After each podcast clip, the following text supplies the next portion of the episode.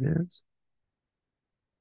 All right, welcome to Worldwide Bible Class. Pastor Bryan Wolfmueller, St. Paul and Jesus Deaf Lutheran Churches in Austin, Texas. We are working with uh, Martin Luther and his uh, commentary on Genesis.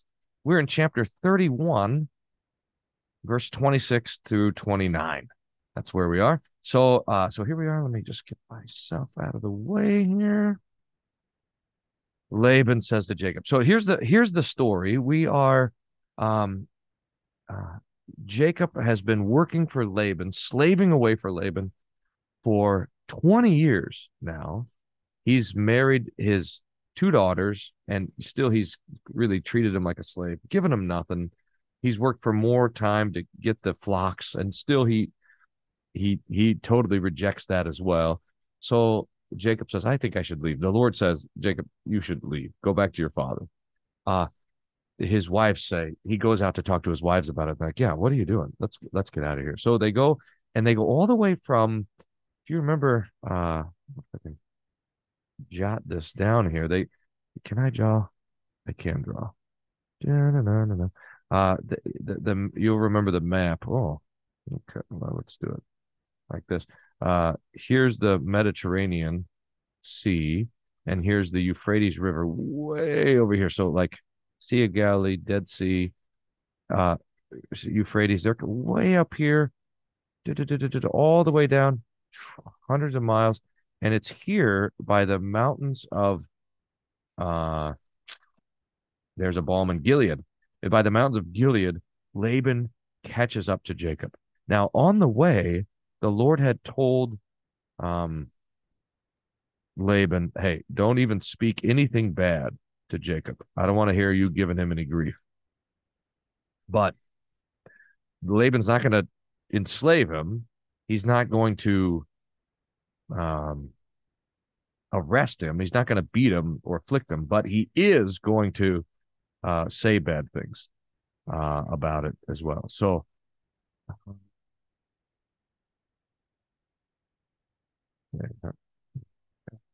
so, uh, so here we, uh, someone says map is sharing. Hopefully that little, it wasn't, I think map with scare quotes around it is more like it was. So anyway, so Laban says to Jacob, so here we are in the text, and hopefully you guys can see the text. Hopefully we're good enough on that. Laban catches up to Jacob and says, What have you done? That you have stolen my heart um, and uh, and carried away my doctor uh, daughters like captives of the sword. Uh, so here he's, um, so Laban comes and he's a he's afflicting he's he's he's accusing Jacob. You know, it's amazing. You, the the conscience. Remember, the conscience is like a is like a window. So if you, uh, in fact, I, I wonder if I can show you this. I, whoops, I stopped the video. I, I am here in my office and I have these kind of uh, stained glass windows. Uh, let me stop the share here. I bet I can. So, so my office has these kind of frosted windows, which I, I don't know if I, it's fine, I suppose, uh, except for the fact that I, I always like to look outside. So I'm, I'm always opening them and I'm not sure if they're, they probably haven't been opened since like 1962 or whatever. But uh, but it, because they're frosted, you can't. Everything kind of looks blurry outside, and the light that comes in is also a kind of a, a filtered light. The conscience is like that. It's like a uh, the conscience is like a, a window, and what happens is if the window's dirty, everything outside looks dirty, everything inside looks dirty. If the conscience is clean, then everything you it doesn't look it doesn't make everything outside look clean or everything inside look clean. It makes it lets you see things how they really are. So a clean conscience lets you see what's clean and unclean. It lets you understand these things. That's why when you have a bad conscience your whole everything seems like it's after you. The whole world seems like it's assaulting you like you're a stranger in this world. And if you have a bad conscience and you get three red lights in a row you know it's like god is punishing you for your sin. This the, uh, the favorite verse that Luther used to use from Leviticus about this was there um they uh that they sh- they flee when nobody pursues and they run at the shaking of a leaf. So you hear the shaking of, and you're afraid because of it. That's the, that's what a bad conscience is. But the other thing that the conscience as a window does, when the conscience is dirty, the result is that you start it starts to function like a mirror, and you and uh and you uh you see you start to see your own reflection in uh in it when you, you so you try to look out the window and you and you end up seeing your own reflection kind of over everything that's out there. And the um the psychologists call this uh projection. The idea is that your own guilt or your own shame your own whatever is is on top of everyone and we see it right here with Laban because he he he accuses Jacob of being a thief. You've stolen my heart and carried away my daughters like captives of the sword. It's it's it's just what he is. He is a thief. And now he sees uh he he sees Jacob in that way. This projection. So it's really quite amazing. Leanne asks, hmm, how does the conscience work? Uh, how does the conscience work spiritually? How, how is the how is the conscience? We can think about it this way: How is the conscience informed? And we we want to remember that the conscience is very sensitive to all the things happening around it. And the conscience can be influenced for good or for, for ill. There's this verse in 1 Corinthians 15 that says, Bad friends ruin good habits. And that's this, it points us to the fact that the people that we're around, the culture that we're in, etc., is has an influence on our conscience. I would I would refer you guys. I I wrote a little essay for um, um, a doxology a few years back called "Teaching the Conscience to the Youth," and and in that I kind of worked through all of this conscience stuff. I that's a hopefully that's a helpful place. All right, but we better get um we better get here through a few more verses. So, why did you flee secretly without my knowledge? And why did you not rather tell me so that I might send you away with mirth and songs, with tambourines and lyres? I'll tell you who's a liar here. Uh, but he, this is how Laban always, you know, such a greedy thief. He he wants to make himself look good. Look, you should have told me, and I would have thrown a party for you. Well, you didn't have to run away. And why did you not permit me to kiss my sons and my daughters farewell? Have you done foolishly? It would be in my power to do you harm.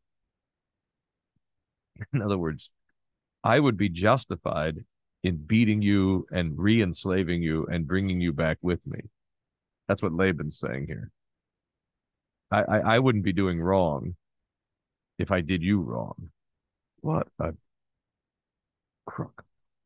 But the God of your father spoke to me last night, saying, Take heed that you speak no harsh word to Jacob. Granted that you desired to go to your own people and that you longed for your father's house, but why did you steal my gods?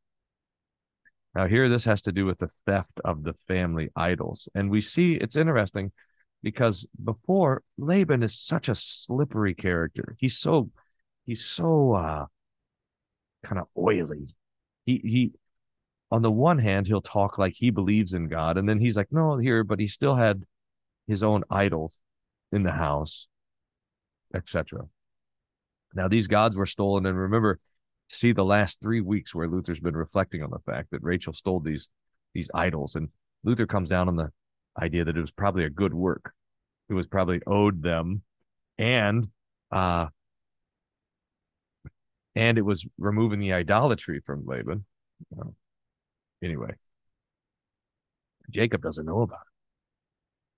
So, so here's Luther. All right, if Laban had been truly repentant, he would have believed and given his assent to the word of God, which pronounced Jacob righteous and innocent, and therefore undeserving of suffering wrong. For he hears that Jacob has been absolved by God from all crimes for which he was pursuing him. So when the Lord spoke to when the Lord spoke to Laban, he let Jacob know, he let Laban know that Jacob was innocent. But but Laban does not listen to that. And Luther sees this as evidence of a false repentance. And I think that's right. Uh, but to promote his own glory and to defend his own righteousness, he finds fault with, with Jacob that his own wrath might not seem to have been empty and without strength, and that Jacob in terror might confess his sin. This is what the proud hypocrite and the very cunning self-righteous man wanted. So that so that that speech from Laban is a is not a valid or legitimate uh, expression of repentance and faith. It's rather just a trick, and we see it. I mean, uh, you, we see how how slick he is, how how smooth he um, uh, Laban is. Uh, he says, "Why did you do this? I wanted to. I would have thrown a party for you, and I just wanted to kiss my daughters. You know, you you've taken this from me. Oh man, what a what a jerk. Therefore, he says, Why have you done this to me? As though he meant to say, so here's Luther again working out all of the the the kind of backstory of Laban and how he would have thought about this. What have you done to me? Uh, all these things you have done are the worst sins.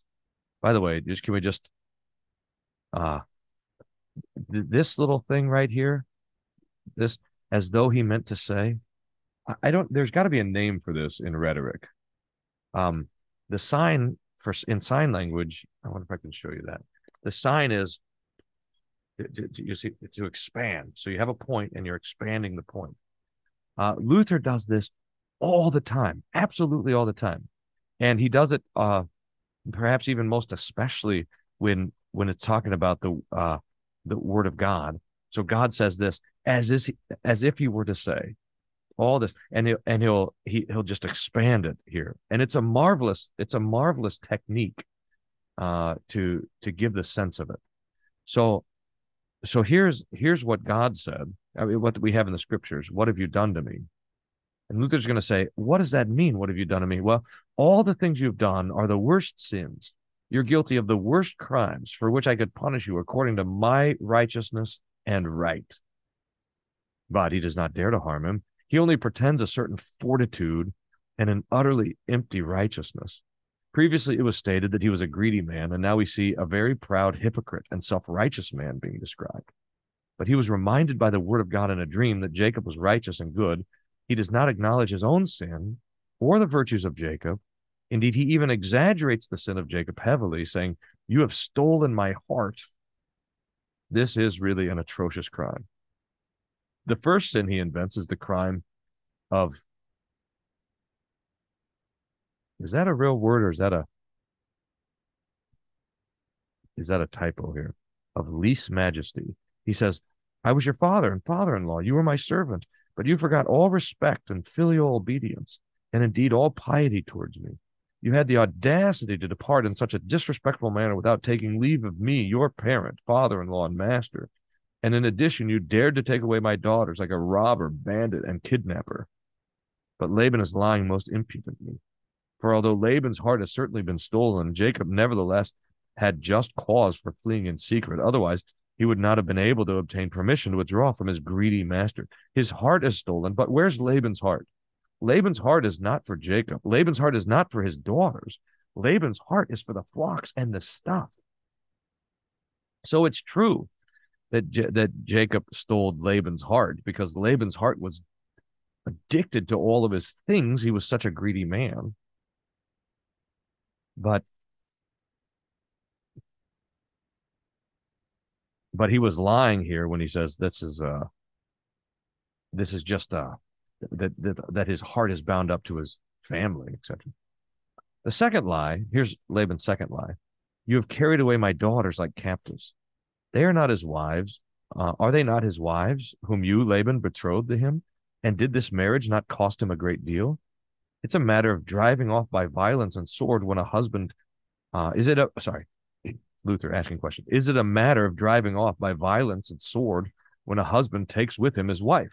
who's obliged to follow him by every right and who consents of her own accord to and extorts her, exhorts her husbands to depart.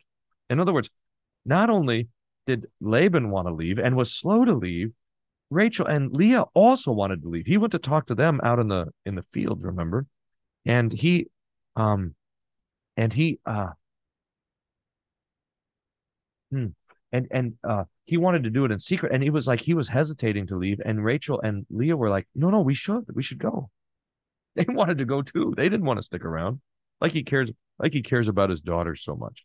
Like, I mean, before even had him married, he had what his kids were, his boys were sitting around, I don't know, playing Texas Hold'em while the, the while he had the daughters out watering the sheep. Sheesh, Laban, what a jerk. So he's he covers up his own sinfulness. Look, like he, he really cared for them. Uh this reminds me of just thinking about it. Have I you guys remember this movie uh what was it Adam Sandler Waterboy, the movie Waterboy, where Adam Sandler is the yeah, this is a this is probably a unholy thing, but he he turns into this famous football player, he gets married, and then his dad, who had abandoned him, shows back up at the end and says, "Oh, my boy," you know.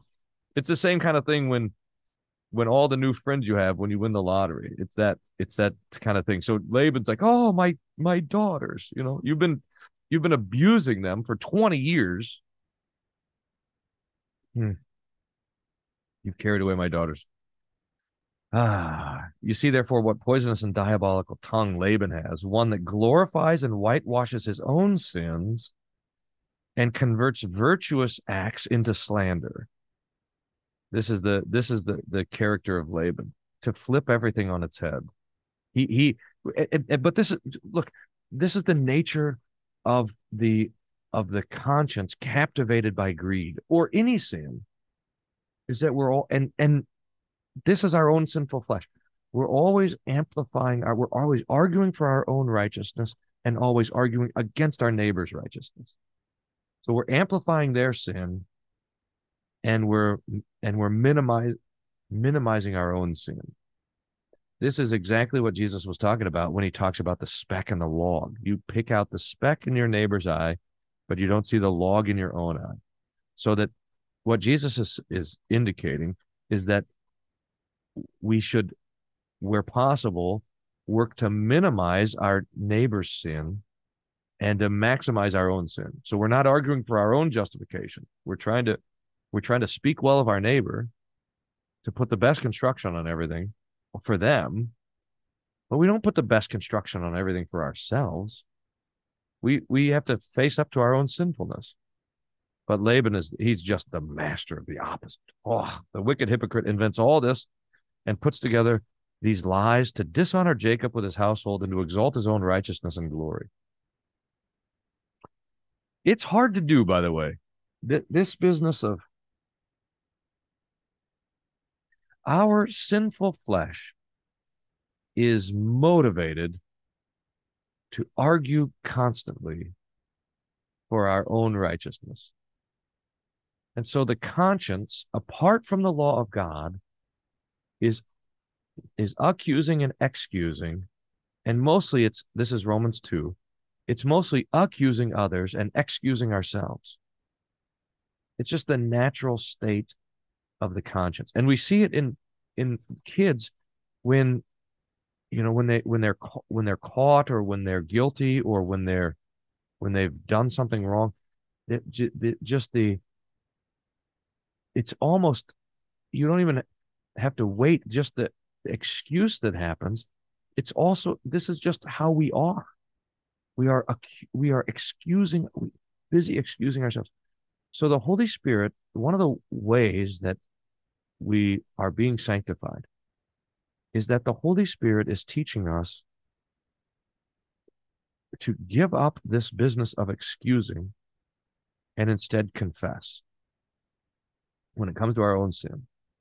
And then when it comes to the to the neighbor, again it's to put the best construction on it so that we're not accusing them, but we're helping them. But Laban here is the example of the opposite. Uh, when were they driven off or captured with a sword? When did Jacob drag them off like a thief or a robber? Are they not lawful wives who were not dragged off, but who followed their husband of their own accord and willingly, as they were bound to follow him? It's important that actually Jacob asked Rachel and Leah about this. Hey, you guys ready to go? And they're like, yeah, why? Which we should have left a long time ago.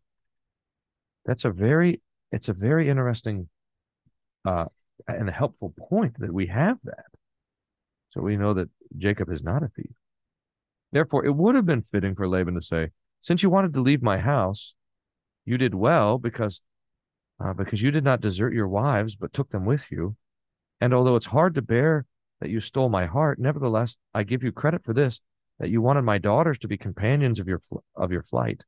This would have been a more honorable speech, worthy of a good man. But he, Laban, is an impious hypocrite. Or I remember that we had this two day debate at the seminary if it should be pronounced impious or impious. I never remember what we decided on that. He's an impious, let's say impious. He's an impious hypocrite. And so he turns everything upside down. You guys want to debate that in the chat if it's impious or impious? And what sh- he should have been praised and commended to his in his son-in-law, he censures and reviles in a most hateful manner.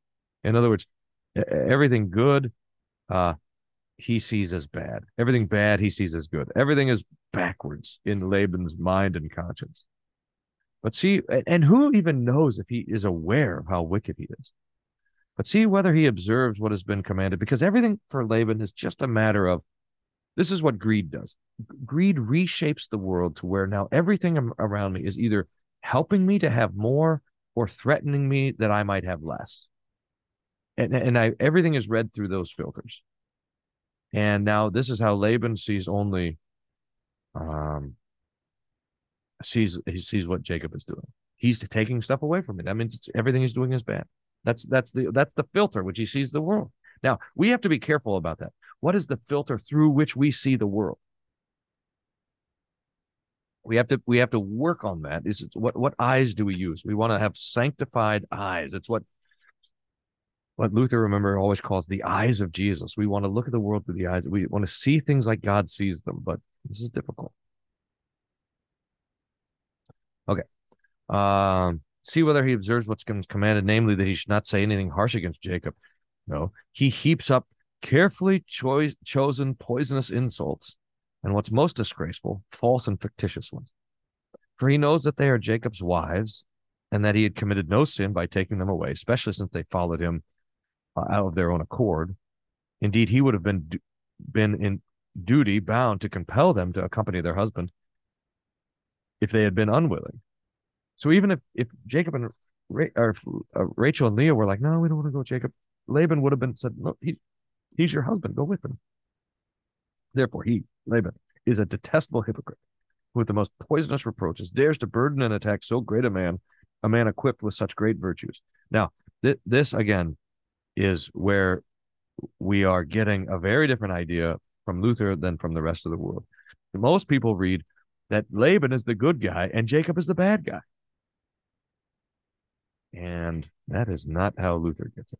That is not what he sees here. Again, you're not required to agree with Luther, but you are blessed by considering it uh, because I think this is a really a phenomenal read here. Uh, Jacob is the one with these great virtues. He's the, he's the father here. He's the one with faith, not that he's without sin, but that he has the word. Moreover, by saying, Why did you want to flee from me in secret? He repeats what he's already said. You stole my heart. He cannot forget this wrong. This is eating his heart out. It's it, it it's a uh, Laban has become obsessed. And you see, and you see what happens too. This this is like what um uh when uh when something when something especially when you've been sinned against or someone has hurt you even if they don't know it it it we say this too it eats away at you. It gnaws at you. That's that's the language that we even that's the what is it called when you have a that's a figure of speech that we use. It gnaws at you and it gets it gets uh and and, and it it like captures all your imagination. It's all you can think about that's that is like the conscience is like a little movie room and and i remember i was talking to um or listening to uh, pastor david fleming talk about this. And he talks about it like you're watching the movie, but every time every time you're uh you're watching the movie uh of someone sinning against you, you get better and they get worse. and you're more heroic and they're more villainous every time until finally your virtue is on display and all you see is wickedness from the other one. It's an amazing truth. Carrie was telling me that she was thinking about, I heard someone talking about these as they're, they're they call them owls, old wired loops. This that this story that goes over and over in your mind, and it gets stuck. And he's and he and he and the whole time Laban's chasing him down. This is getting stuck in his mind. He's a thief. He's taken my stuff. He's stolen my heart. He's wronged me. And he's making this argument about how bad Jacob is. You've stolen my. He cannot forget the wrong. It's eating at him. He does not grieve concerning the sin, which is non existent, because Jacob is righteous and holy. But this torments the man that he could not detect the plan to depart by any sign or power of judgment. Uh, the, the th- what's the thing that that uh, Laban sees is how did he trick me? I thought I had him locked down. How could this wrong be done? That's so amazing. Here you stole here you stole out my uh uh, Chris says, I would have expected it's more common for people to think that both Jacob and Laban are men. I hadn't heard positive interpretations of Laban tricking Jacob into marrying Leah, at least. Yeah. I've heard people talk about how Laban is giving Jacob his own medicine. So Laban is the father in law that Jacob deserves. That's like the most common interpretation. So I think you're right, Chris. Uh, here, uh, Luther continuing to kind of expound on Laban's imagination. Here you stole not only my heart, he says, but me myself with all my goods. For Jacob had augmented his property with a great increase. It grieves him, Laban, that this choice morsel has been snatched from his jaws. And he thinks, if I had known it, I would have left nothing untried to detain you. For now my very well being and the increase of all my goods is lost to me. Remember that Laban 10 times changed the arrangement that they had for his own benefit. But now, after he has vomited forth almost all his wrath and indignation by accusing Jacob in a most atrocious manner, and by justifying himself, there, there's that idea, this idea of self justification. He then proclaims his own love and goodwill both toward his son-in-law and toward his daughters to increase the unworthiness of the of the accused and makes a great show of love, kindness, storge. This is that Greek word for well, oh, here, natural affection. Storge is what we sometimes call brotherly love. Uh, st- uh, familial affection, natural affection toward the children. I've loved you and my daughters so much, he says, and honored you with whatever services I could, that you can wish for nothing from me, but have always felt that I am most friendly to you.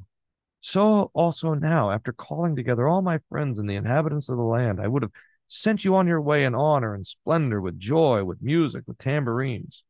To be sure, for what would that joy and those tambourines have been shackles, chains, imprisonments, perpetual servitude. We see how Laban throws a party. He he throws a wedding party and then switches the brides.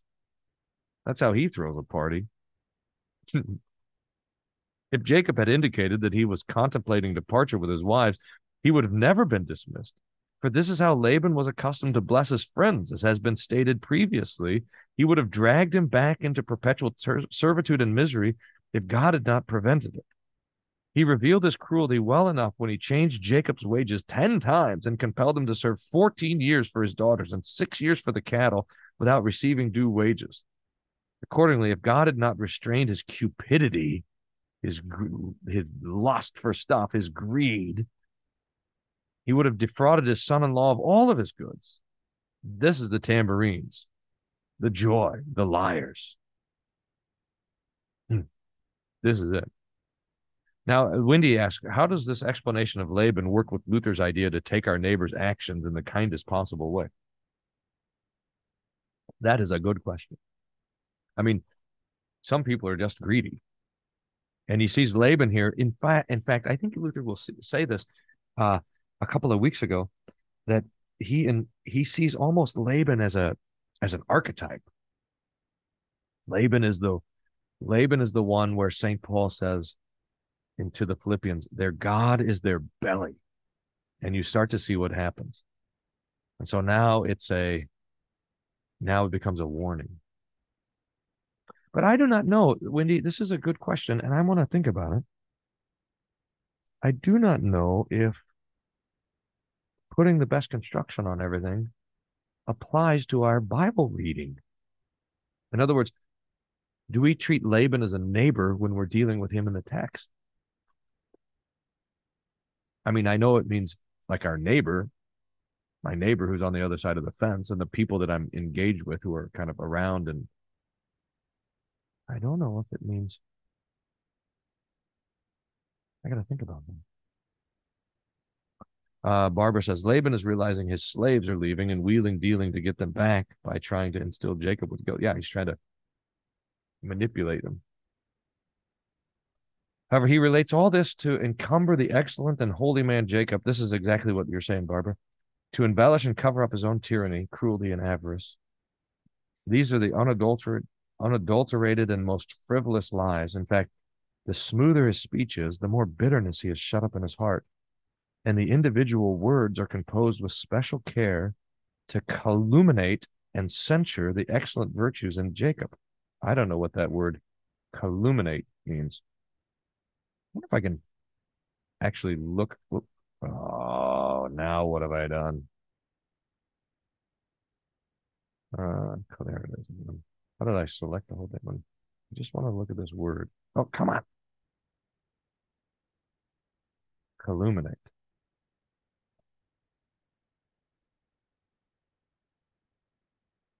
Huh. I can look it up on Wikipedia. Uh, malign Oh, this is great. I don't even know what this word is. Asperse, asperse. Defame, degenerate, libel, scandalize. I know those words. Okay. Traduce, vilify, villainize. Okay. Oh, that's cool. Power look up. Uh, special care to calumniate and censure the excellent virtues in Jacob. Uh, for how could he dismiss the man whom he wished to keep at his house even for a thousand years? He was a, and he was especially grieved that he was losing a faithful servant and one so suitable for the promotion of his own profit. See, everything is is is rotating around the weight of his own greed. That's what stealing the heart means. And he makes a further addition and replies as though to an implied objection. You've not permitted me to kiss my daughters, etc., to let me know most emphatically that your wives have been my daughters, and yet you are to be censured because you have deprived me of every courtesy of love and parenthood that I might have shown my children and grandchildren in accordance with my love and natural goodwill for them. For it's common practice, according to the customs and usage of all nations, that daughters who are about to leave their father's house take leave of their parents and claim kiss, embrace, and uh, and, ble- uh, and blessing from their father. This I had the hearty desire to do. They're your wives, it's true, and you have the power legally to take them with you, but you should have been influenced by my love and have let me first kiss my dear daughter, my, my kiss my dear, dear daughters and grandchildren, and you should not have taken them away so cruelly from the embrace and bosom of a fond parent.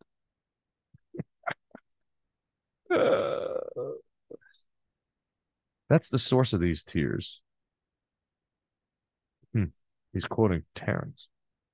Oh, iron heart. You see how this Luther's onto this later. Oh, Ironheart that does not groan at them. This desperate scoundrel should have been Pope.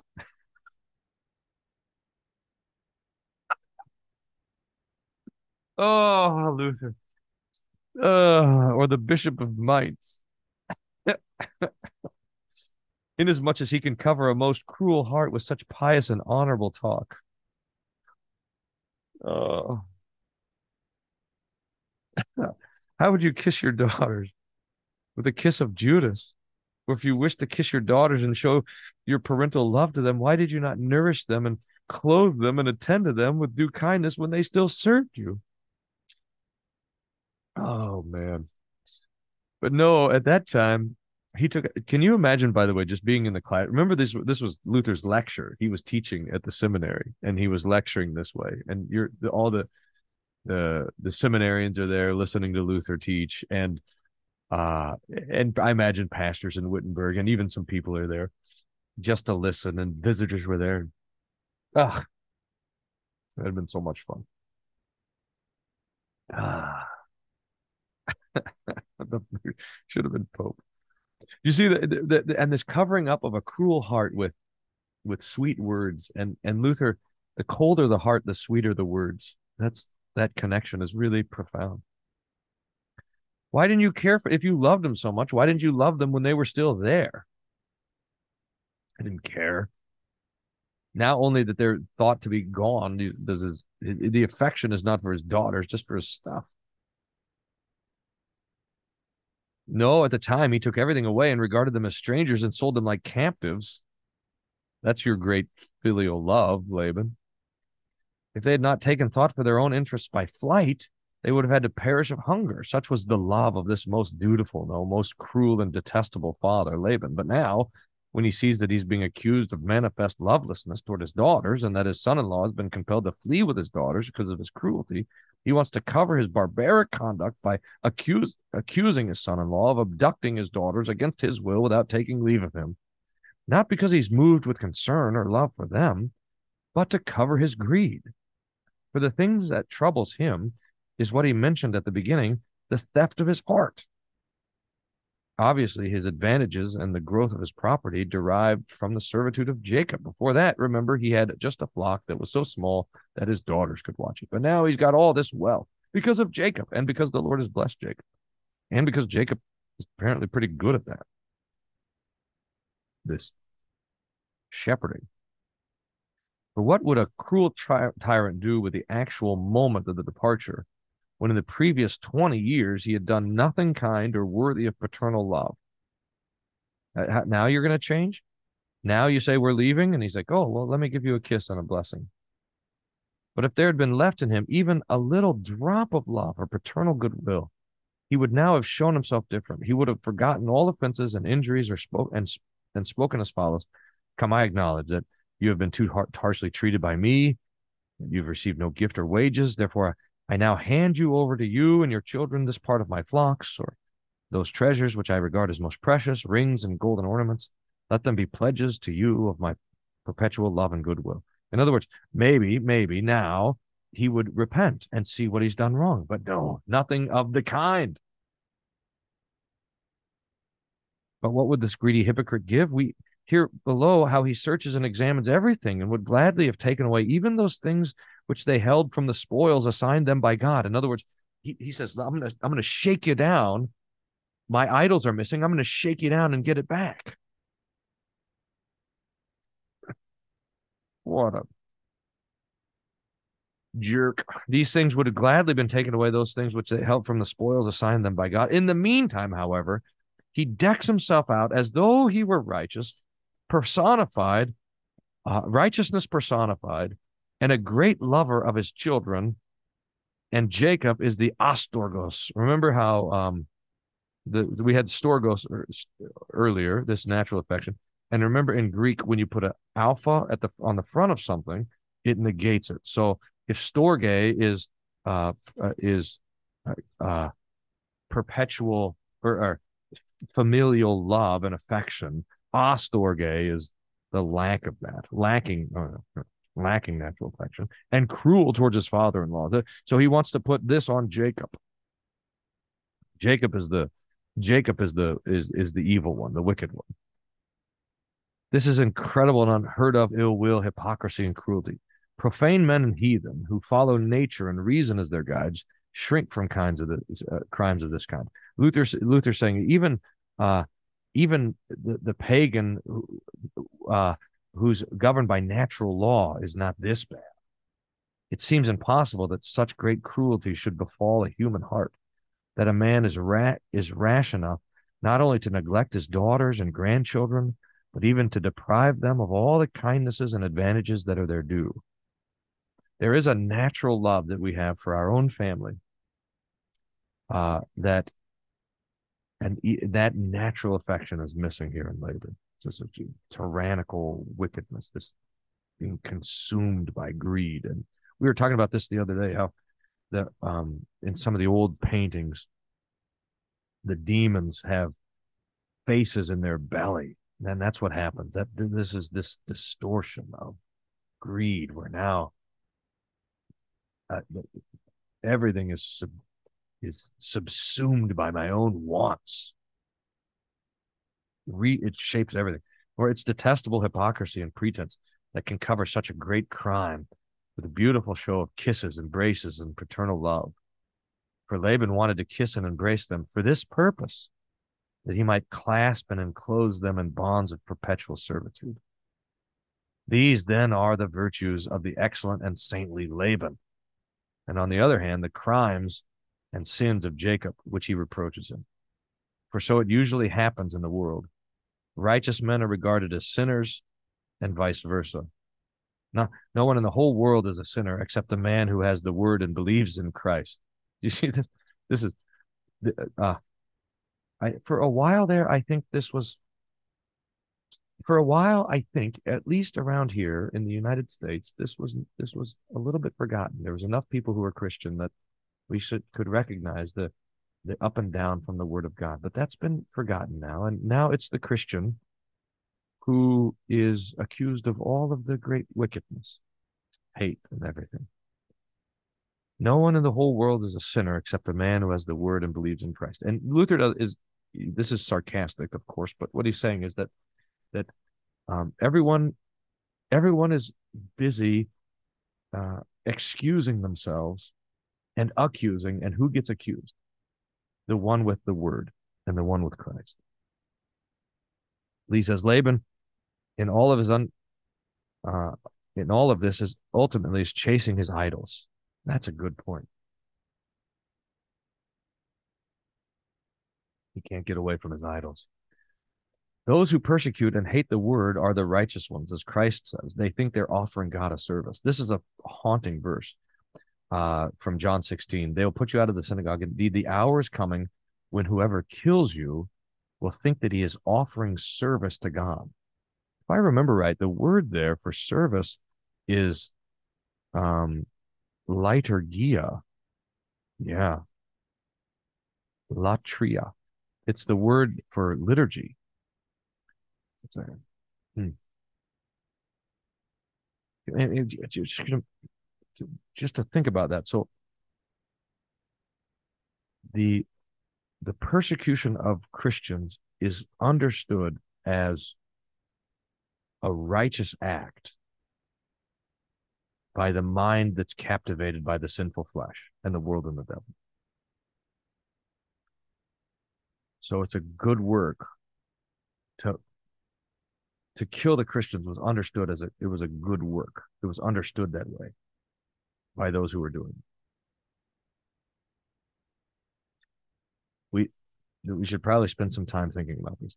Now, it often happens that men, because we are those who, if so, you think that your death now, and so the the more demonic and the more fleshly the world is, and the more captivated by the spirit of darkness, the more the world starts to think that you, as a Christian, your diminishment is a blessing, and your absence is a good work. Not and not look, it's not just a good work it's a service to God.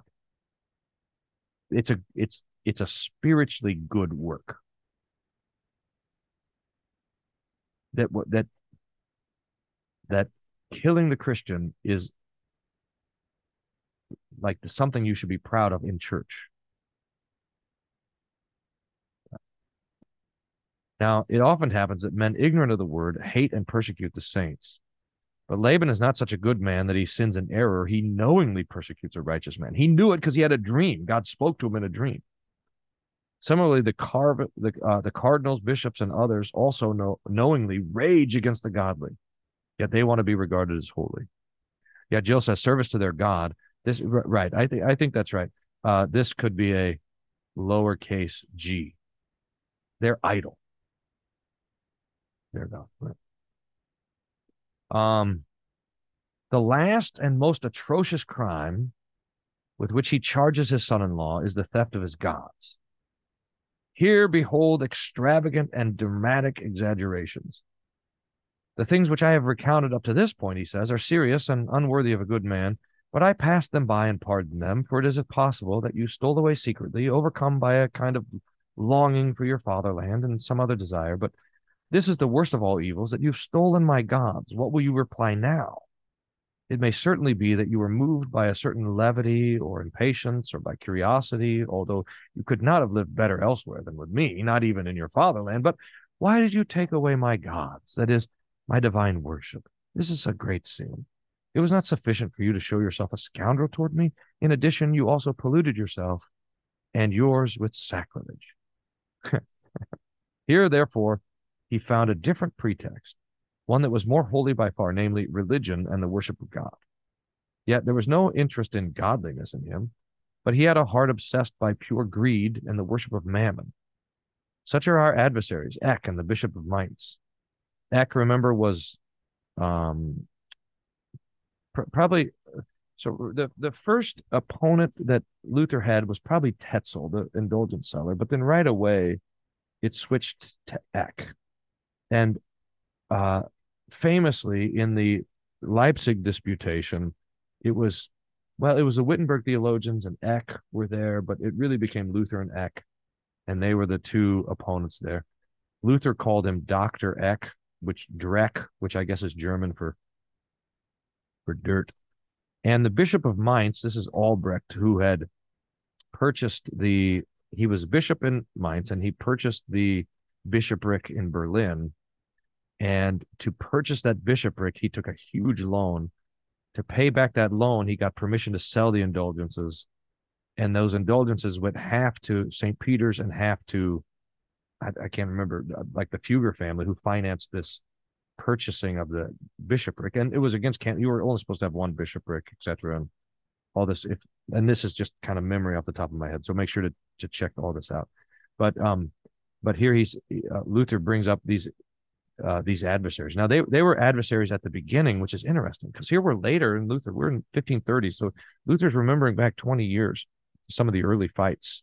I don't think eck is around by this point. Um eck famously oh no he is 1543 so eck would still have been kicking around. Uh let me think. Genesis 31, 6. Yeah, we're probably in 1540, 41. So Eck is still alive.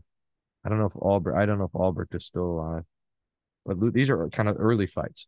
Uh, Eck published the a document which was the 404 heresies of Martin Luther, something like that, presented to the Pope. So Eck was the first big anti-Luther apologist. Um, no. So Luther sees in Laban what's happening with Eck and Albrecht. They're not influenced by the glory of Christ and the truth of the gospel, but they hanker after prebends, revenues, and other prerogatives. They're, so they're, they they have a different motivation, a different thing that's driving them, namely greed. Laban also cares nothing about worship, but about the gold and the silver from which the idols were cast. And so here it gets to it that Laban's last words, hey, you stole my gods. This is his that that really shows what he really cares about. It's like, well, my daughter's fine. But you took my money. But he pretends to have a passion for and piety for divine worship, as though he he meant to say, and again, see see Luther using this as though he meant to say oh, this expansion. I would not care about gold or silver, for I could easily procure other uh, statues. But this is what makes me grieve that you have violated my devotion, my worship practices, my prayers. See therefore how greatly you have sinned by taking away from the Lord God his worship and ceremony and all the rites of devotion in my whole family. These are violations and sins against the first table. You are making every effort to to uh, to rob me and my house of our religious life. You're opening a window to impiety and the devil, who wants us to be smug despisers of God and divine worship. Like Jacob, how you can have all the stuff, but look, don't take away church. Ah, oh, Laban. This is what he interprets as sacrilege. is not theft of the statues, but the violation and overthrow of the worship of God. For no nation was ever so stupid as to pray to the wood, the stones, the gold, and the silver from which the statues had been made. Now, this is an imp- actually this might and this might be a good place to end because I think I yeah we probably should stop here. But th- this point Luther will make uh, a number of times, and it's very important for us because there's a danger when we like look at the ancient world and we look at all the statues like in Athens or in Rome or in in Ephesus and all, all the old pagan worship and the and we look at the totems of the Native American worship and all these things and we say, oh, how foolish the people were to worship the the statues. We see the we see Baal, we see the the the the golden calf or the golden bull and all these things. How foolish people were to worship the things. And Luther says nobody ever worshiped the things. Nobody thought that that statue was God. Nobody thought that the stick was God. Rather, that it was a representation of the of the spiritual power behind it. And and the reason that this is important is because there's a way that we can look at the ancient world and say, ah, look at that miserable idolatry. Well, at least we're not so foolish as them. Luther says, no, nobody was that foolish. No nation was ever so stupid as to actually pray to the wood or to the stone or the gold or the silver of the statue. Uh no, they they put the those there as a representation he, Luther gives it again. They added the first table, suppose that God in heaven has regarded for this worship. And here's the prayers made at the statue.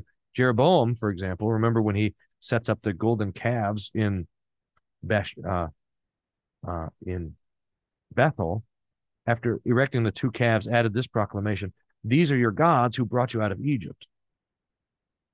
He knew that the calves were formed in this way were not themselves that deity which led the Israelites out of Egypt, but they believed the worship of God at those statues was pleasing and acceptable. So that so so that all of the statuary and everything else that's used in worship is indicating that something is there behind it. And and the danger is that we think that we're much more sophisticated, so we don't participate in this old idolatry. And Luther's like, mm, no, we're not. It's all the same. All right, this is a this is actually a really good place to stop because I'd like to expand on this. Especially, I'd like to this, this quote we can find in Luther in the Large Catechism on the First Commandment, and I'd like to, I'd like to look at that. So someone remind me next week that we want to do that, and uh, and see that. Remember that idolatry comes in in two different ways. It's not. It's first of all worshiping a false god, but secondly, it's worshiping uh, the true God in a false way. And Jill says the beginning of syncretism and heterodoxy. Exactly. Exactly. So we'll talk about that next week. Let's pray. Well, Lord, we ask that you would give us a good, clean conscience, cleansed by the blood of Christ, to stand before you on the judgment day so that we might see things as they truly are. Uh, we pray that you would set us free from this obsession with justifying ourselves, knowing that you have forgiven us and that we're justified by you, by grace through faith. And in this uh, freedom and joy of justification, to love and serve our neighbor in all the ways that you've are given to us. For we ask this all through Christ our Lord. Amen.